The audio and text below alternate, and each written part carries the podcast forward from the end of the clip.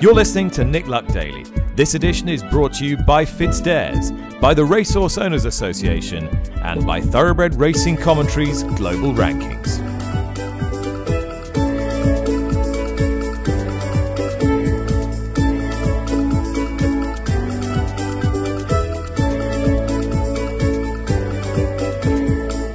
Good evening, and thank you for listening to episode 17 of the Saturday edition. My name's Charlotte Greenway, and it's Friday, the 12th of November. Small field sizes is an issue that has been prevalent, especially this week, after only two were declared in today's novice chase at Cheltenham, which, as it turned out, was one of the most dramatic races that I think I've ever seen, after both My Drogo and Gin on Lime both slithered to the ground after jumping the second last. Rachael Blackmore performed miracles to keep her partnership with Gin on Lime intact, and she went on to win. Obviously, though, this was incredibly disappointing for Dan Skelton and his team, but My Drogo did appear to trot up sound after the race, and fingers crossed he's not too sore tomorrow. Dan Skelton did speak to Nick at the beginning of the week and obviously was looking forward to My Drogo, but he's also got plenty of other big chances over the weekend. And Nick started by asking him how he was feeling going into the meeting with such a strong hand. Really excited, to be honest with you. Um, you know, it feels like you, you're trying to do your best to make these horses and have these horses for these days, and you know you've got some now, and it's just really exciting to be able to run them. Um, now, Third Time Lucki. I'm gathering he he now is going to have his own. He's going to have his own feed on your on your Twitter page this week.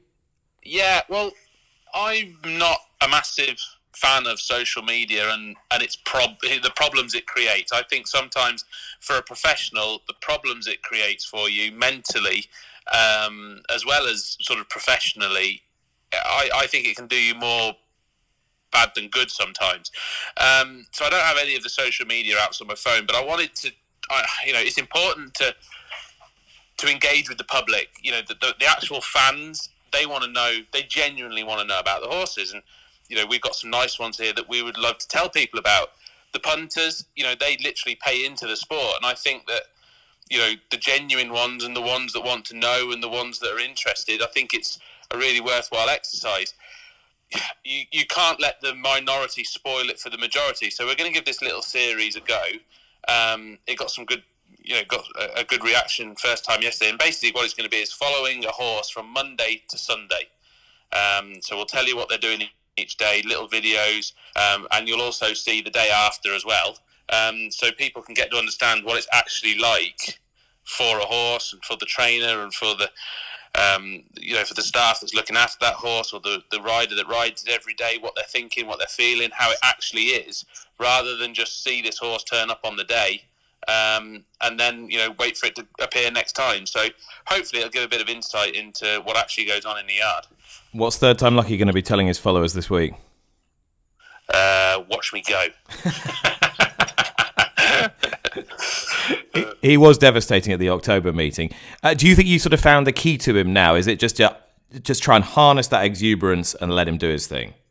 Yeah, um, he, when a horse is, you know, has got as much exuberance as him, and the jump, his jumping is what it is. You, thing is over hurdles is that average jumpers with lots of speed can keep up with good jumpers, and they're always sort of snapping at their heels and pushing them forward and asking the chasing types to go half a mile an hour faster than they're really happy. Whereas over fences with a horse like him, the race slows down a little and you're always in control. Um, and that's why chasers are chasers and hurdlers are hurdlers.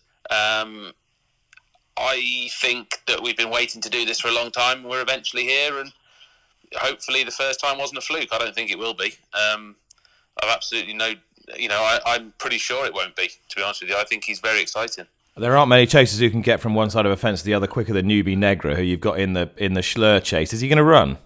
I think he will. Yeah, I've got to talk to Terry, who owns him, um, and we've got to keep a very close eye on the ground. The ground is vitally important to him. Um, if it's good to soft, I feel that we are taking, um, you know, we're taking him there at his best, and, and the ground can let him do his best. When you start getting into soft ground, the others can just handle it better than him that doesn't mean that he's ultimately not as good a horse as the horses that can go on soft. It means that they are better suited to it. Um, so you get optimum conditions, your horse can run so much better. Look at Sceau Royal. You know, he's absolutely devastating on that really good ground. Nothing can get near him. You run him on soft, totally different matter. And you've got, you know, a lot of sort of followers and punters believe that ground is irrelevant and it's just what's underneath their feet. I can tell you now, it certainly is not.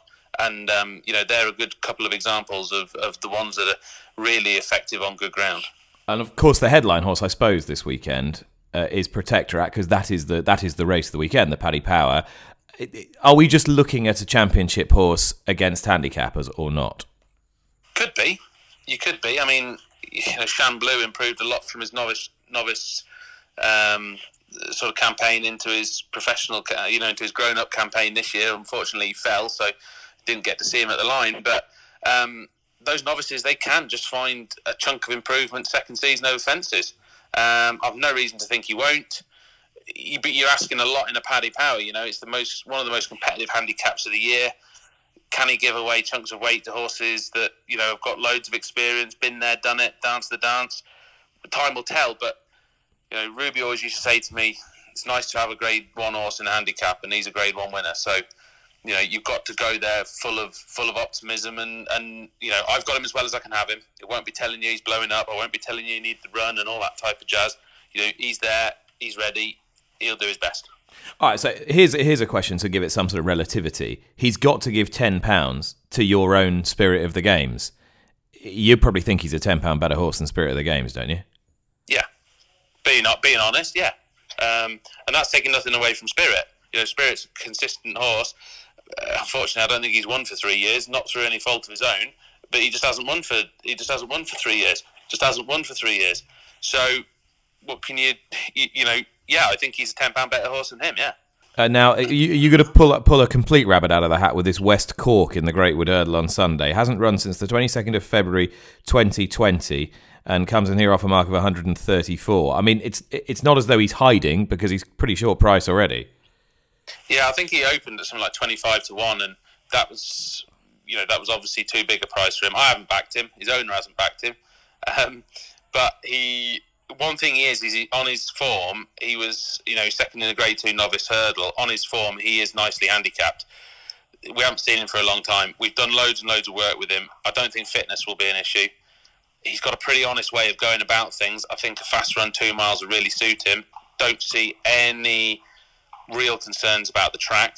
It's just the sort of lack of recent everything to go on. You know, you've not got recent form to go on. You've not got a run at all to go on. You don't know how he handles lots of runners. You know, there's a lot of unknowns in there, but he is well handicapped. He has to be based on his old form. So, you know, that that brings him into the equation. You're taking on graded horses like Adagio and you know, the Nicky's Nicky's favourite, you know, is looks progressive, and there's going to be a heap of others outside of them too, um, that you know are going to be highly highly competitive. So, yeah, he's got definitely got a chance, and if he can belie the layoff, which I I can't tell you whether he will or he won't, because that's not that's not a question you can answer from homework. Um, if he can belie that recent lack of everything, then he will go very, very close because he is a good horse off a good mark. All right, not the, not the last time this question is going to be asked this season. Don't don't yawn already. But if they all if they all do their stuff on uh, on the weekend, you're you're pretty pretty near the top of the trainers' championship. How much is that um, exercising everybody? Uh, I saw yeah, I saw like there's an article in in the Racing Post saying title chasing Skelton. Well, I was chasing the title before I ever had my first runner, really, because I've I've always wanted to do it. I don't actually feel like this year is a. I, I genuinely believe that Paul's got the ace hand massively. I think he's got the ace hand. Um, it, you know, I'd love to be a, a. I'd love to be a challenger, but I think realistically, hand on heart, so much has to go in our favour. And realistically, when you, you know, things have to go against him, and they won't because they're too professional an outfit. So I realistically this year don't think it's a thing. I, I hope I hope we finish second, and that, that will just show a bit of you know a bit of consistency. We were second last year, um, but this time next year it could be a different conversation. But I'm not I'm certainly not hung up on trainers championships this year because I, I, I honestly, hand on heart, and you know me, I'd tell you if I thought it was a chance, and I'd be I'd be aiming for it. But I, I honestly don't think it's a, a thing this year. All right, Dan. Thanks so much for chatting to me. Good luck the weekend. No worries. Cheers. A trainer who really caught the eye last season and has continued his brilliant form into this season, including with a close second at Cheltenham today, is Sam Thomas. He'll be taking on Dan Skelton's Protectorat in the feature of the three day meeting, the Paddy Power Gold Cup, with Al Dancer, who was third in the race last year when trained by Nigel Twiston Davies. He was pulled up on his most recent start back in February, but is well fancied for the race. And when Tom Stanley spoke to Sam Thomas on Monday, he asked him how much improvement he'd seen in the horse since he arrived at his yard this summer. Um, well, look, we're, we're, very lucky to have him, Tom. Um, you know, Nigel did very well with him. He won a Betfair hurdle, and um, you know, he, he, showed a high level of ability over fences as well. So, um, you know, we're thrilled to have him. And it's taken taken a while, I guess, for, for, me and the team to, to, work him out a little bit. Is um, you know, with, as with any new horse, it just takes a while to, to work out, um, you know, what sort of routine they want to be in and everything. But we're thrilled with him. Um, he looks looks fantastic. Um, his work has been good, and um, yeah, obviously going into the race, it's Paddy Power, you know, so it's highly competitive. So, you know, if we finish in the frame, we'll, we'll be thrilled. He's uh, worn a hood in the past. I know. Are you? Are you? Would you reintroduce that? Are you going to change anything that we, we we're sort of associated with Al Dancer? No, not necessarily at all. No, keep it nice and simple now. Um, if anything, the more we see of him at home, sort of makes me lean towards him being a three miler, to be honest. And um, he's relaxed a lot since we've had him. Um, so I think we'll leave the hood off anyway and just keep it very simple. Um, wouldn't surprise me if we saw a step up in trip really after after the weekend. Oh, interesting. I mean, I mean, on the face of it, I, I suppose you'd hope he he looks a fairly treated horse now with a what is it 149 over fences should be fair enough should be competitive shouldn't it well that's it if you compare him to 12 months ago when he was third off 151 then you know you look at the bare facts and you have to say yes so um, but like I say, it is the Paddy Power Gold Cup. Anything can happen around Cheltenham. If he gets a clear passage and Sam knows him best, he rides him again. Um, then, yeah, look, it's uh, it's exciting and just thrilled to have a runner on, on the on the big weekend and uh, potentially a horse with a chance as well. Um, it, it, looking at, at, you, Sam, something changed last year, didn't it, with the, the success you had, and you seem to have carried that on into into this season. Anything in particular? Uh, I, just, I just think obviously we've got some fantastic facilities here, Tom. Um, a great team, you know, small team of staff, um, and, and, also very nice horses. So we've got all the ingredients really to, to be doing well. And um, you know, just I think as you as you, as you go on through any sort of stretch of life, you know, especially training, you just never stop learning. And I think you know, I've just taken a while to sort of get to grips with a few things and um, yeah, it's just uh, all coming together now, which is great. But uh, you know, first and foremost, we've got a fantastic team and um, some you know fantastic backers. And Mr. Walters has been you know um, key in, in that. He's improved the facility season on season, and um, you know we're able to compete at the top level now. Cheers, Sam. Good luck at the weekend. Thanks, Tom. Thank you very much. Lydia Hislop joined Nick at Cheltenham Racecourse this morning to look ahead to this weekend's action from there, and they ran through a few of the horses they were looking forward to seeing, as well as where their money would and would not be going.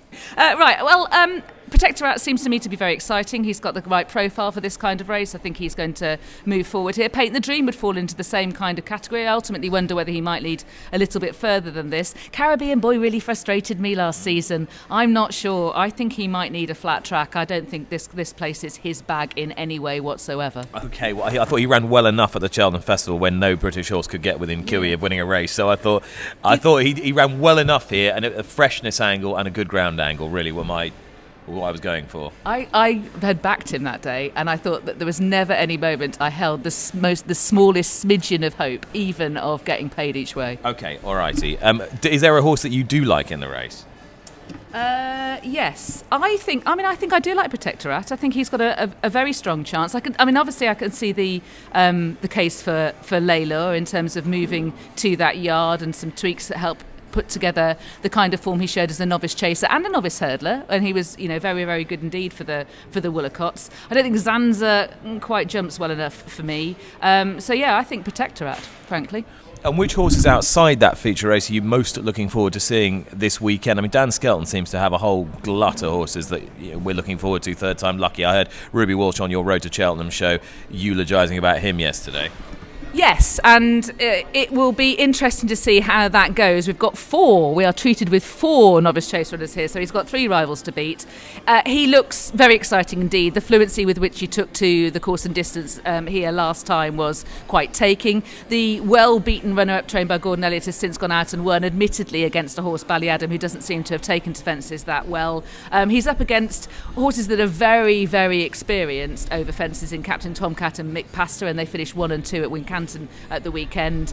Uh, if there's going to be a horse of star quality that's going to carry that through to the spring festivals, the later part of the season, you would think it's going to be Third Time Lucki, albeit I think Captain Tomcat will benefit from going left handed. For those of you heading to Cheltenham or watching it from home, I hope you enjoy what should be a really competitive couple of days racing.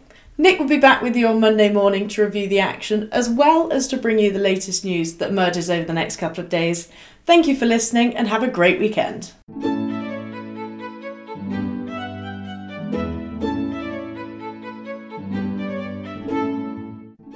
You've been listening to Nick Luck Daily, brought to you in association with FitzDares, the Racehorse Owners Association, and Thoroughbred Racing Commentary.